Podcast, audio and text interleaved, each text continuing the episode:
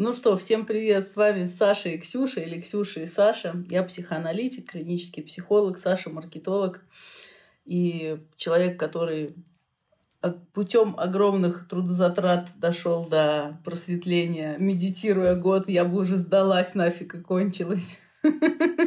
Напоминаю всем нашим дорогим слушателям, что в описании к нашему подкасту есть ссылочка на Телеграм. Пожалуйста, туда заходите, пишите вопросы, предлагайте темы на следующие подкасты. Я жду, когда на этом канале появится какой-нибудь человек, который напишет нам такой «Привет», как будто это жизнь с другой планеты, и, это, и предложит тему. Это будет очень круто. И сегодня мы решили поговорить с вами про такую тему серьезную, я бы сказала, просто вот ответственность. Да, поговорим про ответственность. А что это такое и с чем ее едят, и нужна ли она вообще? Ксюш, вот ты как понимаешь это? Я понимаю ответственность как то, что я сейчас прочитаю из Википедии. Это отношение зависимости человека от чего-то, от иного, воспринимаемого им в качестве определяющего основания для принятия решений и совершения действий, прямо или косвенно направленных на сохранение а, иного или содействие ему. То есть, когда мы берем во внимание что-то и принимаем свои решения, исходя из фокуса внимания на этом чем-то. Интересно, кстати. Слово «ответственность». Просто с английского языка это переводится как, э, если на два, два слова разбить, это получается как э, возможность реагировать или отвечать, по-моему. О, прикольно. Ты либо чувствуешь что можешь реагировать, либо не чувствуешь, что можешь реагировать.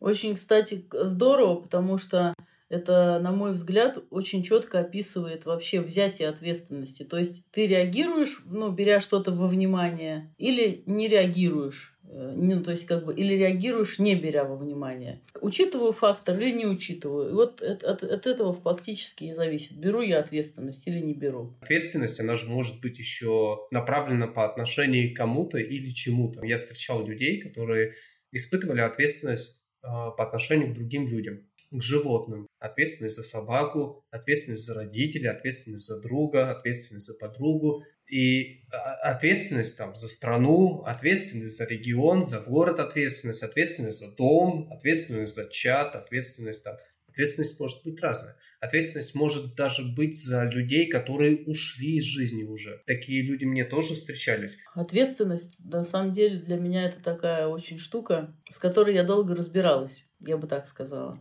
потому что э, есть для меня очень четкое разделение между ответственностью и долженствованием. Потому что вот эти вот штуки, как раз о которых ты говоришь, ну вот ответственность там за родителей или перед родителями, ответственность там за кого-то или перед кем-то, и тем более, когда мы несем ответственность перед теми людьми, которых уже нет, то есть мы по большому счету несем ответственность перед каким-то образом, который есть только у нас внутри. Мы себе его придумали, наделили его какой-то властью и решили, что мы по отношению к нему несем ответственность. Ну, то есть, например, там, не знаю, там, папа сказал, будь хорошим человеком, и я вот хороший человек. Гитлер, наверное, тоже чувствовал ответственность перед своим народом, да, и следовал этому чувству. Я уверена, что вообще многие люди, они чувствовали ответственность абсолютно точно, причем многие из них, так же, как и Гитлер, э, себе эту всю историю, ну, скажем так, не прям вот придумали, а, например, маньяк. Ему голос в голове говорит то, что он, например, должен кого-то убить. Или там сделать какое-то действие, там, направленное вот э, в итоге на это. И вот он ответственен. Ему голос в голове говорит, он не может. У него есть вот э, обязательства перед этим голосом. У меня как... Вот я с тобой согласен. Вот для меня ответственность – это что-то придуманное в голове. Либо тебе передают, тебе ответственность могут передать. Да, ты становишься президентом, админом какой-то группы, ты приходишь в компанию управляющим менеджером или программистом, тебе доверяют проект, тебе говорят, вот проект, теперь ты ответственен за него, и ты такой, о, ответственность.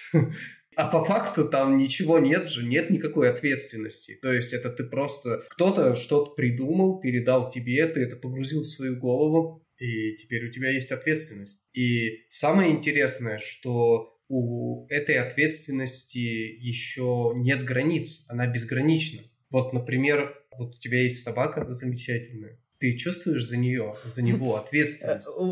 Уважаемые слушатели, это он все про бультерьера сейчас говорил. Почему нет? Милая, красивая собака. Нет, он самый прекрасный. Значит, ты чувствуешь э, ответственность за него? Чувствую за него ответственность. И вот как раз это очень хороший пример, как я думаю, потому что я за него взяла сама на себя ответственность. А, ну, работа над ответственностью в том, чтобы не брать ее там, где мне не нужно это, и ну, брать и нести там, где необходимо. Потому что вот ответственность за собаку, ну, сто процентов я ее несу. То есть за то, что он будет есть, где он будет жить, как он будет жить, насколько он будет здоров, там, счастлив. Даже в этом есть определенная грань, потому что я могу, например, нести вообще стопроцентную ответственность, и у моей собаки было несколько операций. И вот каждый раз, когда я находилась еще в том состоянии повышенной ответственности, а у него были вот операции, я думала, что я просто себе волосы на голове вырву, и там скончаюсь от страданий, потому что у меня собака два дня от наркоза отходит. А потом, когда я немножечко, ну, скажем так, подпустила эту ответственность и поняла, что, ну, что поделает, вся, всякое в жизни бывает, стало легче. Но ответственность ты продолжаешь нести. А теперь смотри, интересная какая штука. Вот он сейчас рядом с тобой, где-то там вот в твоей квартире или там где-то вот там рядом со столом сидит. А представь гипотетически, если вот ты приехала в Таиланд, а он остался в Питере. Ты продолжаешь нести за него ответственность? А, я бы сказала так, что я делегировала часть ответственности на человека, который обучен и проверен. Но ответственность ты продолжаешь нести. Да. А если гипотетически ты сядешь в ракету и улетишь на Марс, ты будешь продолжать нести за него ответственность? Я думаю, что да, моим выбором будет продолжать нести определенную долю ответственности за него то, что не существует, оно действует вообще просто сквозь пространство и время по отношению... Сквозь к... вселенные. Даже если тебя отвести на край ну, какой-то вселенной, ну, нашей или там соседней какой-то, ты все равно будешь продолжать чувствовать ответственность за собаку. А, знаешь, это удивительно с учетом того, что многие люди не несут ответственности э, ни за что вообще в своей жизни. Ну, то есть, как бы, а я буду нести ответственность за собаку, даже где-нибудь на краю вселенной. И все потому, что я сама себе это придумала. Ну, и это же не обязательно, не обязательно же собака. Это может быть что угодно, и это может быть любой объект. Ты можешь чувствовать ответственность, ну, вот как мы говорили, там, за страну, и при этом в ней не находиться. А, ты можешь э, чувствовать ответственность за Луну, например. Почему нет? Мы же просто можем это придумать и нести за нее ответственность. Создать сайт, общественную организацию, ответственных за Луну. Я тебе могу сказать, что многие мои клиенты, они как раз ответственны за абсолютно не связанные с ними явления какие-то, происходящие в мире. Ну, например, за чужое мнение. Как можно быть ответственным за чужое мнение? Вот ты ходишь, например, и тревожишься, что сосед считает, что ты, там, не знаю, какой-нибудь каннибал. И вот ты тревожишься, чтобы он о тебе что-то не подумал. А потом ты идешь и тревожишься за всех, кто идет на улице, да, тебе навстречу и смотрит, и ты думаешь, Блин, у меня футболка очень классная, кстати, мне нравится эта твоя футболка с бультерьером. У меня футболка с бультерьером. Вдруг они подумают, что я там, не знаю... Бультерьер. Бультерьер, да. Вдруг они подумают, что я бультерьер. И ты идешь и думаешь об этом. То есть люди на самом деле постоянно себе придумывают какую-то ответственность, и они себя, ну, посредством ее прям, я бы сказала, что мучают многие. И я бы разделяла ответственность какую-то, ну, вообще здоровую, и нездоровую, гипер, не гипер, и еще, ну, скажем так, добровольно взятую ответственность или какое-то привитое извне чувство долга и вины.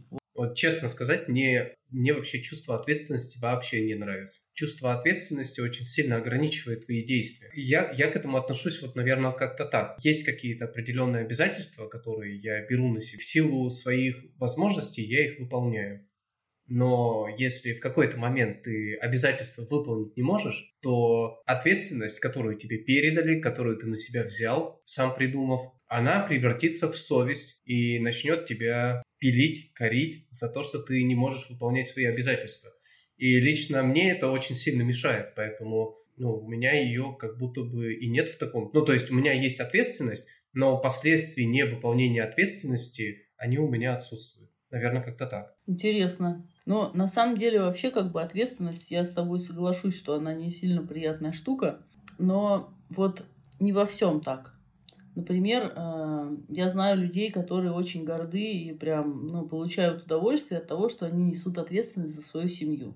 То есть э, такой вот человек, который прям вот он осознанно подошел к решению завести семью, и он кайфует от того, как у него там все устроено, он там все это регулирует, несет ответственность, он такой деловито идет, зарабатывает деньги, значит, приносит там домой, что-то вот делает, и он так в этом вот копошится. Ну, копошится, я говорю это слово сейчас не в плохом контексте каком-то, а вот именно это просто такая вот рутина, которая ну, увлекает, которая тебе нравится, ты выстраиваешь там все и несешь за эту ответственность. Давай разделим мух от котлет. Ответственность и последствия невыполнения ответственности. То есть сама по себе ответственность, в ней нет ничего такого. Ты чувствуешь ответственность, ты сам себе придумал или тебе ее нагрузили. Самое главное это, наверное, понимать, что ответственность это ну, не рельсы. Ее можно поменять на другую ответственность от нее можно отказаться в любой момент. Кому-то от этого может станет плохо, кто на тебя надеялся. А кому-то может станет хорошо от этого, потому что кто-то другой будет нести эту ответственность намного лучше, чем ты. Но есть а, последствия невыполнения этой ответственности и последствия выполнения ответственности. Вот последствия невыполнения ответственности, они, наверное, неприятны. Когда ты не можешь выполнить свои обязательства – и тогда появляется чувство вины, там, совесть начинает просыпаться, люди тебе начинают написывать, говорить, ну что такое, Саша, мы на тебя так надеялись, на тебе была такая ответственность, а ты... Ну, а у меня просто изменились обстоятельства. В данный момент я не могу выполнять взятые на себя обязательства. Ну, просто все поменялось, и нужен другой человек, который понесет ответственность за меня. А потом ходить и пилить себя, это, наверное, не очень good. Как считаешь? Я считаю, что это вообще не очень гуд. Просто на самом деле мы взяли такую очень э, многогранную тему и интересную, потому что ответственность, в первую очередь, если ну, человек на, ее на себя берет, то, конечно, он отвечает за последствия. И тут нужно понимать, то есть в какой мере он ее берет ответственность. Это, например, стопроцентная ответственность, когда речь идет про наше тело, наши мысли, там, нашу одежду, наши собственные занятия, нам там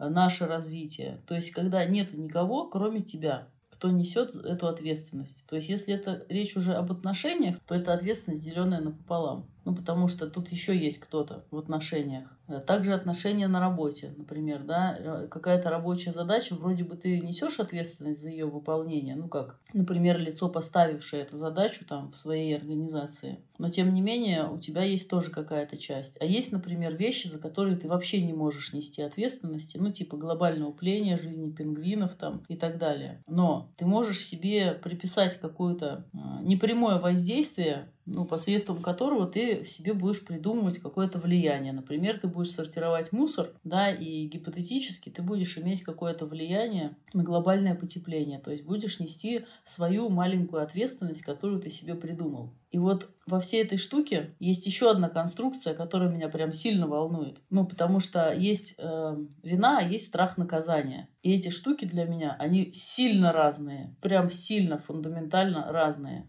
Например, несу я ответственность да, там, за то, что у меня есть собака. Вот у меня есть чувство вины. Чувство вины, оно обозначает то, что я приступила какой-то свой собственный внутренний кодекс, то, что для меня, например, ну вот, нормально, да, а я сделала как-то не так. Например, я свою собаку побила. Я считаю, что собаку бить нельзя. Вот. Ну, мне неприятно, как бы, и вообще и собаке больно да, и у меня будет чувство вины, то есть если я его, например, ударила, или если я там на него накричала, или по морде ему треснула, когда он, например, на улице какую-нибудь дрянь ядовитую пытается сожрать. Вот я ему, например, да, там дала и почувствовала вину, мне стало его жалко. А, а есть еще страх наказания. Например, я гуляю вот в парке, у нас там есть клумбы. Эти клумбы почему-то коммунальщики высадили вот прям конкретно на том месте, где гуляют все собаки. И все собаки просто разворотили в тряпке вот эту вот какую-то звезду красную, там оранжевую, засаженную бархатцами. Просто собаки бежали вот так вот зубами, хватали эти цветки, подкидывали их, и просто была вакханалия. И вот у меня не было чувства вины за то, что, например, моя собака повалялась на клумбе. У меня был страх наказания. То есть я понимала, что если сейчас мимо пойдет бабушка-коммунальщица, она скажет, ну что же вы за изверги такие? И я такая думаю, блин, ну вот поймали нас. Или я, например, еду а, за рулем, да, там и превышу скорость не намного. И у меня нету за это чувства вины, но есть страх наказания, что камера зафиксирует это нарушение, мне придет штраф, и мне придется его заплатить. И вот для меня а, ответственность ну, такая вот реальная, это та, приступив которую я буду испытывать чувство вины. Потому что если у меня, например, вины не будет там, а будет только страх наказания, значит, это ответственность какая-то, ну, не настоящая. Я ее себе не присвоила, я ее не акцептировала.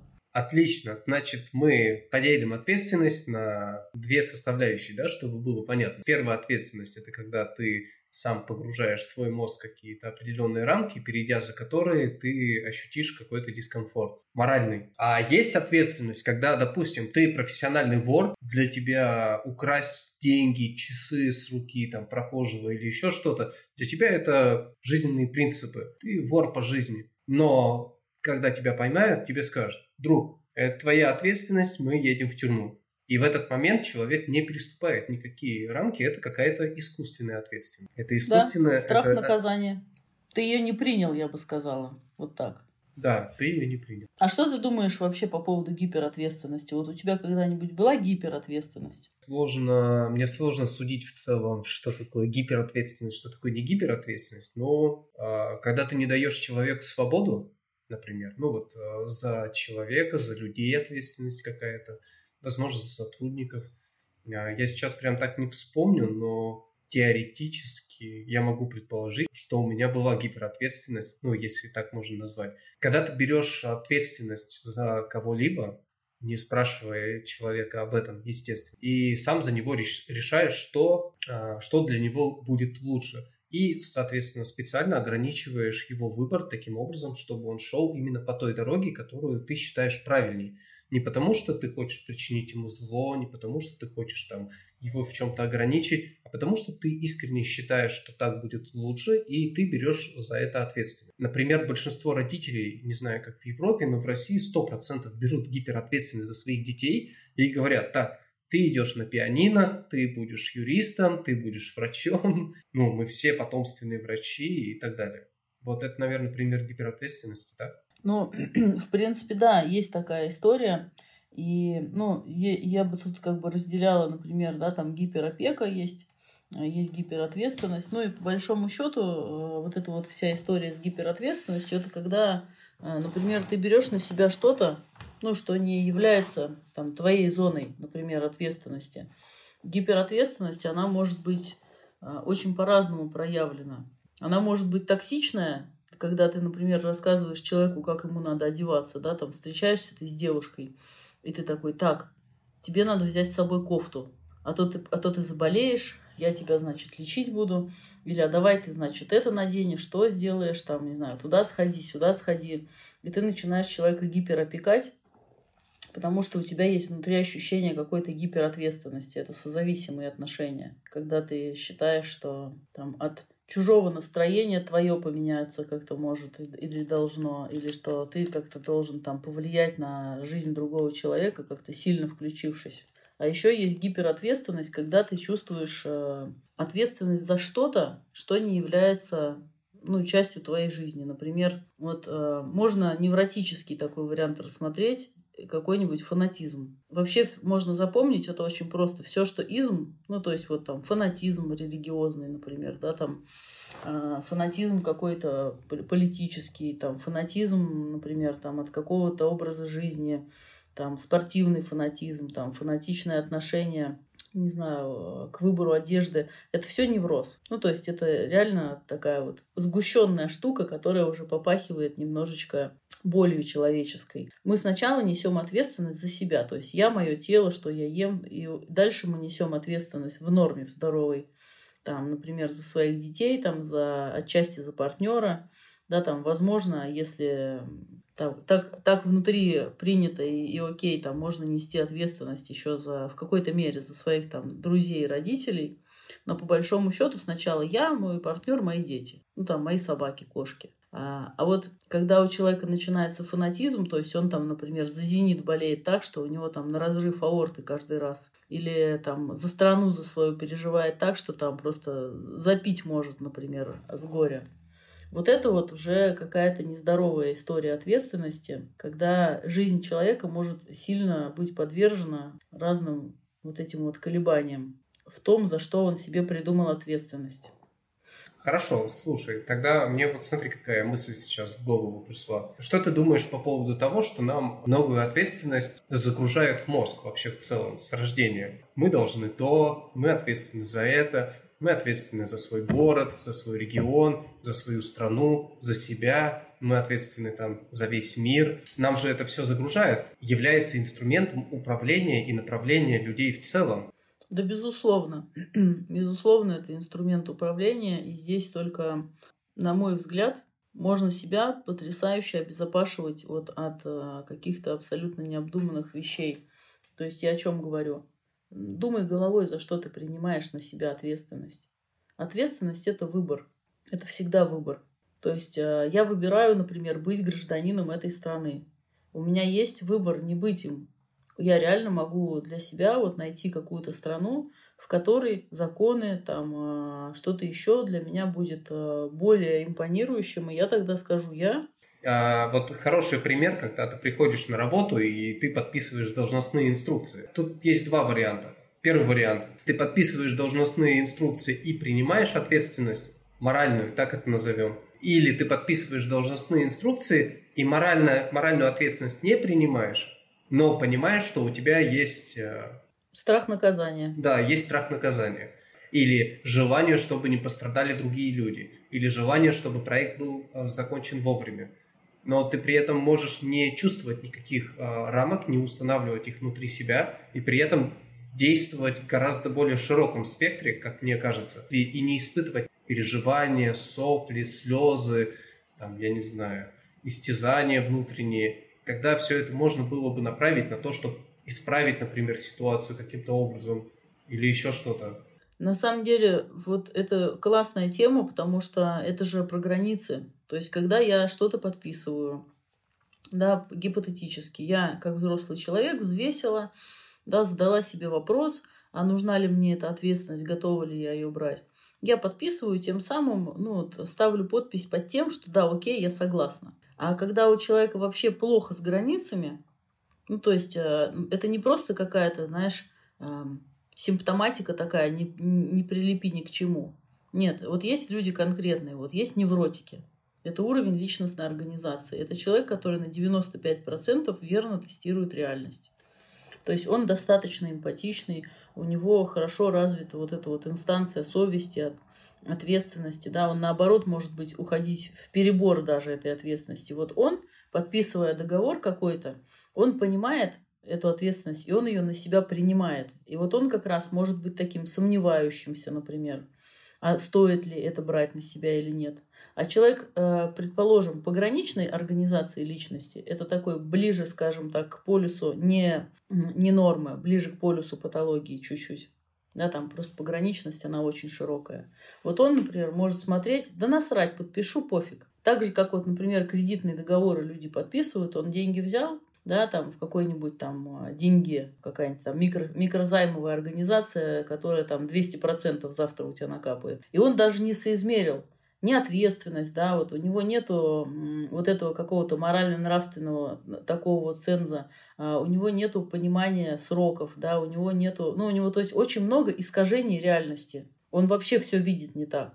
И такой человек, он может а, вообще руководствоваться исключительно страхом наказания, и то, а, ну, спасибо работе в нарколожке, да, например, есть люди-психопаты, которые вообще, они такие, играют с ответственностью. Они все нарушат, а им прикольно. Исходя из того, что ты сейчас рассказываешь, как будто бы получается, что ответственность – это инструмент управления теми людьми, которые не понимают природу ответственности и не в состоянии самостоятельно реагировать адекватно на реальность. Я бы сказала, что ответственность, она для всех очень разная. То есть кто-то не может ее нести, и не может с ней справляться, и для него это вообще может какой-то очень карающий такой инструмент быть. А для другого человека, для такого здорового невротика, ответственность это окей. Ему она может даже нравиться, и это его безопасные рамки. Ведь если я за что-то несу ответственность, у меня автоматически есть и обратная сторона. Я чем-то могу пользоваться. Я же на себя взял обязательства, значит, у меня есть какой-то, ну, скажем так, эм, какая-то вторичная выгода от этого. И ответственность – это рамки безопасности. Можно принять, сказать, что типа ты берешь на себя ответственность, но не загружать в себя моральные рамки и при этом пользоваться вторичной выгодой. И при этом соблюдать четко, ну, все как, как будто бы ты несешь ответственность, просто не испытывать последствия. Но смотри, есть же разные виды, например, ответственности. Ты вот э, берешь и там соглашаешься нести определенную ответственность, да, там, ну, скажем, что ты какой-нибудь пионер-вожатый. Я помню, например, я, я участвовала в клубе дельтапланеристов, вот, и мы там собирались все в походы, еще что-то, и можно было брать на себя ответственность. И вот, например, ты берешь ответственность и говоришь, ребята, я буду вашим, э, например, да, там, таким вот главарем, старшиной, старостой класса, да, и ты можешь взять эту ответственность и нести ее, и добросовестно к ней относиться, а может быть, ты просто хочешь получить какие-то блага. Да, ты хочешь там как староста носить журнал, ты хочешь получать какие-то бонусы, ты хочешь получать хорошие оценки за это, но, например, да, там ты не будешь добросовестно исполнять свои обязательства. Поэтому э, для меня вопрос ответственности это всегда такой вопрос личного выбора и готовности реально, ну, принять саму вот эту ответственность. Это же большой элемент служения. Э, это значит, что я какие-то свои вот жизненные решения принимаю и обращаю внимание, да, на то, за что я эту ответственность несу, да, или, или на тех. И поэтому э, тема, связанная с принятием на себя ответственности, для меня она такая очень интересная. И хотелось бы, знаешь, вот, наверное, чтобы некоторые должности или некоторые какие-то ответственные посты давали тем людям, которые, ну, скажем так, хотя бы протестированы тупо на уровень психического здоровья для того, чтобы они эту ответственность могли адекватно взять, а не просто пользоваться какими-то ништяками, да, а сами такие, ха-ха, да у меня тут только страх наказания есть. В тюрьму не посадят, и хорошо. Есть еще третий тип людей, которых ты не учитываешь. Давай. А, значит, первые – это те, которые не чувствуют ответственность и при этом такие, типа, просто носят журнал, просто пользуются благами и делают все на... на делают все спустя рукава. Посмотрим, какой, какой попадет в подкаст эпитет. Сделаю, чтобы они вместе были. Да. Есть второй вариант людей, которые берут на себя ответственность морально внутри и выставляют рамки самостоятельно или им в этом помогают, и они не могут их перешагнуть ни при каких обстоятельствах. Вернее, могут перешагнуть при определенных обстоятельствах, но эти обстоятельства должны быть непреодолимой силой. Третий тип. Ты можешь не устанавливать для себя внутри рамки, ты можешь э, взять на себя как бы в кавычках ответственность. Давай возьмем какие-то экстремальные виды спорта. Давай вот возьмем их а, с риском для жизни. Есть инструктор, берем какие-нибудь экстремальные виды спорта, например, скалолазание по каким-то ответственным скалам. И вот инструктор берет а, на себя ответственность за группу, что все доберутся вверх-вниз, и никто при этом не пострадает. Но может произойти все, что угодно. Инструктор не может отвечать на 100% за действия других людей. Но если он при этом возьмет на себя ответственность моральную, какую-то жесткую, и если вдруг кто-то сорвется со скалы там и разобьется, но он не сможет, например, дальше исполнять свой долг перед обществом в полной мере. Он себя закроет, он будет в чем-то ограничен постоянно, то есть человек, в принципе, сломается. Кто-то может сказать, да так ему и надо, блядь, из-за него человек разбился, он не проверил снаряжение, там еще что-то. Пусть мучается и страдает теперь всю жизнь. Но я так, например, не считаю. Он мог ответственно подходить к делу, он мог сделать все, что от него зависит, он мог даже рискнуть своей жизнью, и когда все закончится, он сможет сделать какую-то работу над ошибками, сменить род деятельности, заняться чем-то еще, может быть, даже отсидеть в тюрьме за это, да, и потом вернуться не сломанным человеком в общество, да, это очень э, интересный поворот событий, потому что мы сейчас выходим на как раз такую тему, как э, любая вина, она должна быть ну, исчерпана, и точно так же, как любой страх наказания, то есть страх наказания это что? Это боязнь какой-то меры пресечения. А когда мера пресечения исполнена, то, соответственно, и вот эта вот вина погашена, судимость. Здесь такая история, что вот когда мы берем на себя, например, ответственность, да, возьмем ответственность там, ну, не в семье, там, да, вот пара сошлась, и вот они там друг другу пообещали, что мы там будем хранить верность и так далее. И вот случилась такая ситуация, что, например, мужчина изменил. Или там женщина, например, изменила. Ну, вот женщина изменила, значит, и мужчина такой говорит ей, господи, какой кошмар, ну что ж ты наделала, это жопа, все, мы же тут договаривались, ответственность была. Она, она реально чувствует себя виноватой. Она такая, да, слушай, прям Вот э, так получилось, и больше этого не повторится. И вот по большому счету она может дальше тонуть в этой вине ну, всю жизнь, а он ее может виноватить, то есть она же на себя ответственность взяла и по большому счету накосячила, да, там, ну не будем на, этом, на инструкторе, например, да, который, у которого разбился скалолаз, а вот в семье. Вот нарушила она, например, да, свою, какую-то вот клятву и несет ответственность за это. И сама виновата, то есть у нее чувство вины присутствует, она свои какие-то нормы приступила. И что тут важно очень? Каждая вина, она должна иметь, ну, скажем так, э, какой-то способ погашения. А, и вот она ему говорит там, да, прости меня, пожалуйста, я чувствую свою ответственность, я в этом виновата, я хочу загладить свою вину. Там, что, например, я должна сделать, чтобы мы считали этот инцидент исчерпанным. И он, например, ей говорит, да, там, муж, ты никогда больше, пожалуйста, мне не изменяй, а если ты решишь так сделать, значит, ты подойди ко мне и скажи, что, слушай, давай разведемся. И она и говорит, и никогда в жизни больше ты с этим, например, мужчиной не общаешься. И она такая, да, хорошо. С учетом выполнения вот этих определенных правил каких-то, к которым люди пришли, вина считается погашенной. То есть иначе, если эта вина не погашена, если не совершены какие-то действия по нейтрализации этой вины, то получается, что человек над тобой получает неограниченный такой рычаг давления. То есть он может всегда тебя виноватить всю жизнь. Вот ты один раз, например, накосячил, а это было на твоей ответственности. И человек такой, вот, помню, ты там с Васей-то загуляла 40 лет назад. Ах, ты проститутка. Она говорит, ты что? Я же перед тобой извинилась, но все равно помню было. И вот чтобы этих историй с вечной виной не было, а это же реально манипуляция. То есть вечная вина это просто ну, рычаг для манипуляции, чтобы человек стал твоим рабом. А он такой ответственный, бедный, накосячил, и потом всю жизнь, значит, голову пеплом посыпает. Важно договариваться об этой мере пресечения. Все. И точно так же, как, например, со страхом наказания. Еду я еду, да, камера зафиксировала мое превышение скорости, хоп, и мне пришел штраф. И я этот штраф плачу, и с этого момента моя вина вот за то превышение скорости, она погашена, я понесла наказание. И поэтому должна быть четкая система, такая вот, понимание, да, компенсации этой ответственности. Получается так, что нет вины, нет проблемы, а вина – это мысль.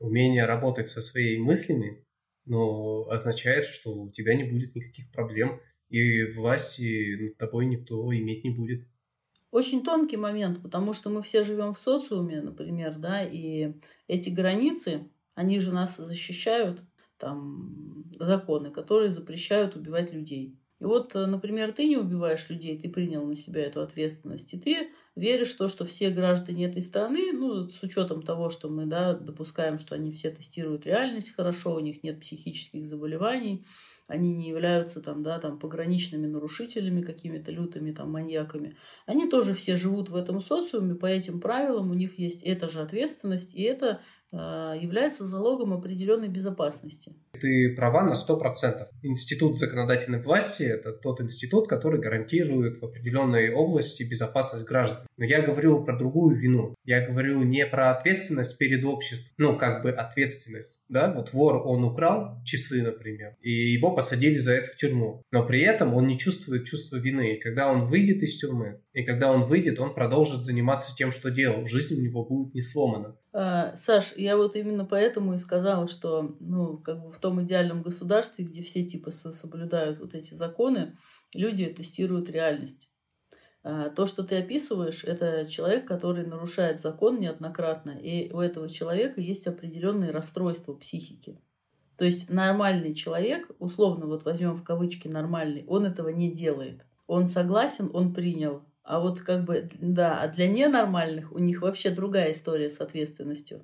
Но я внутри себя чувствую, что если бы даже закона такого не было, то я бы понимал, что людей убивать не нужно. И сейчас, например, даже учитывая, что во всех странах мира убивать людей запрещено а, и карается законом, и карается достаточно жестко. Ну, то есть, несмотря на это, при определенных обстоятельствах я допускаю, что я могу убить человека. Например, самообороняясь или там еще при каких-то ну, обстоятельствах, которые я сейчас не могу придумать. Но при этом в нормальной жизни когда мне не угрожает опасность, у меня нет мысли там, о, сосед идет, а, что-то он мне немножко поднадоел, дай-ка я его убью. Но у меня такой мысли, например, нет. И, соответственно, закон придуман для того, чтобы контролировать людей, которые, ну, у которых проблемы с этим. Но я в целом вообще про другую вину говорю. Вину, которую ты на себя принимаешь. Вот в твоем примере, когда жена, э, женщина изменила мужу, ее вину надо было отработать. Она подходит к мужу, муж придумывает ей правила, какую-то определенную мантру, которую она выполняет, какой-то квест. После выполнения данного квеста она типа такая, вау, чувство вины с меня снято. Я больше его не ощущаю. Это можно сделать без помощи другого человека. То есть можно не выполнять никаких квестов, и проблем никаких не будет.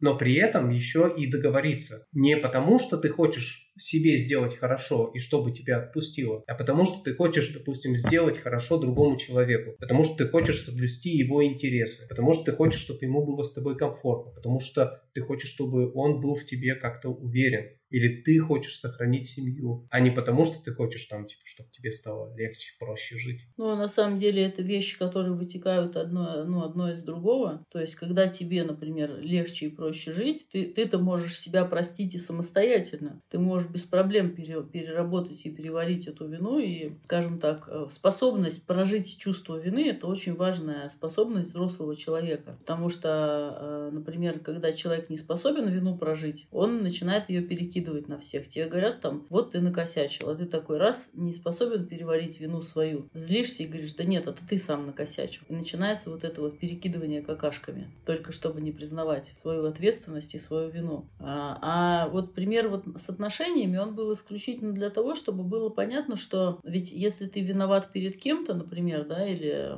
ну там перед группой лиц там, или перед одним человеком, то у вас же отношения, и эта вина, она не только, ну скажем так, на тебя влияет, она влияет на отношения. И вот этот вот репарационный жест такой, что-то сделать, чтобы вина была заглажена, по большому счету это нужно для больше даже не для себя, а для внешних людей, которые тоже признают все окей, тогда вина погашена. Тогда данная ситуация ничем ничем не отличается от сидения в тюрьме за нарушение закона. Ну, по большому счету, она ничем и не отличается, потому что а, просто мера пресечения, например, разная. Ты можешь в своей семье выбрать меру пресечения, поговорить и обняться, а, или, например, купить шубу, там, или делать миньет, значит, каждый день, там, целый год. Ты меня изменила, значит, соси. Неожиданный подкаст будет, ну да. А можешь, например, да, вот за кражу взять себе вот такую вот меру пресечения, там, сидеть в тюрьме или оспаривать ее, потому что ты не согласен до Талова. По большому счету, как мы ответственность на себя берем, так мы и соглашаемся с мерой пресечения. И вообще соглашаемся с тем, нужна она нам или нет, эта мера. И тут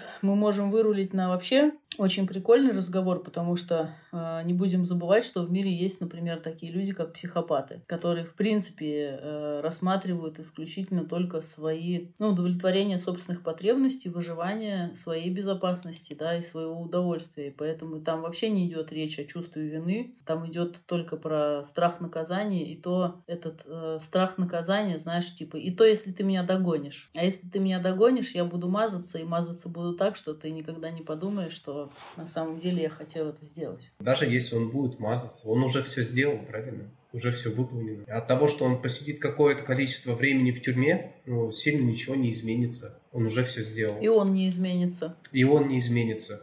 Поэтому процедура это, в принципе, такая весьма условная. Мы его ограничиваем в свободе, этого психопата, наверное, да? Он сначала в диспансере каком-то сидит, потом, когда врачи говорят, все, он готов для того, чтобы посидеть в тюрьме, теперь его переводят туда, наверное, как-то так это происходит. Это просто изоляция от общества его, чтобы он просто заново не сделал то же самое повторно. Но для здорового, для психически здорового человека, я не знаю, я бы не стал, наверное, смешивать в один винегрет и ответственность, и чувство вины, и ответственность перед законом, и ответственность перед собой, и ответственность перед людьми. Все это разные вещи. Если ты, нет у тебя склонности воровать чужие вещи, обманывать людей, а, убивать людей, то, наверное, чувство вины – это штука, которая будет по жизни мешать. Вопрос в том, что если чувства вины нет, и у тебя есть вот эти вот нюансы ниже перечисленные, наверное, это уже будет плохо. Снят ограничитель, который позволит человеку делать все, что угодно. И там только ответственность перед законом может как-то спасти общество на какое-то ограниченное время от участия этого человека в жизнедеятельности других людей. Да, так эта система и работает. Ну, то есть, по большому счету, наш, наша вина, она нам сильно мешает, потому что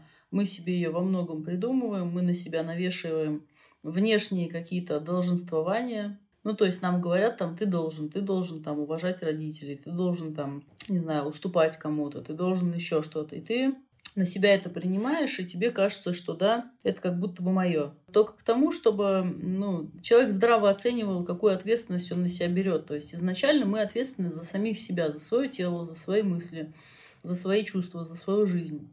И когда мы берем на себя эту ответственность, мы становимся, ну да, более загружены, например, потому что надо решать все эти вопросы, но мы становимся гораздо счастливее, потому что мы не ждем ничего от других людей. Типа не они должны нести за нас ответственность. Мы тоже перестаем включаться в жизни других людей, которых мы могли раньше до этого тиранить просто какой-то своей гипервключенностью и ответственностью за них, как будто бы мы сами себе ее придумали. И если начинать с себя и не накладывать на себя каких-то гиперответственностей, то есть фильтровать, за что я отвечаю, да, или здесь я отвечаю за наши отношения, но делю 50 на 50 там с партнером эти истории с ответственностью. Тут я, например, до 18 лет отвечаю там за своего ребенка, а здесь вообще я отвечаю в рамках должностных обязанностей, то мы будем очень классно фильтровать свою вину. Ведь э, мы не ответственны, например, за то, что о нас подумают или за то, что почувствуют по отношению к нам другие люди. Значит, за это точно не надо быть виноватым.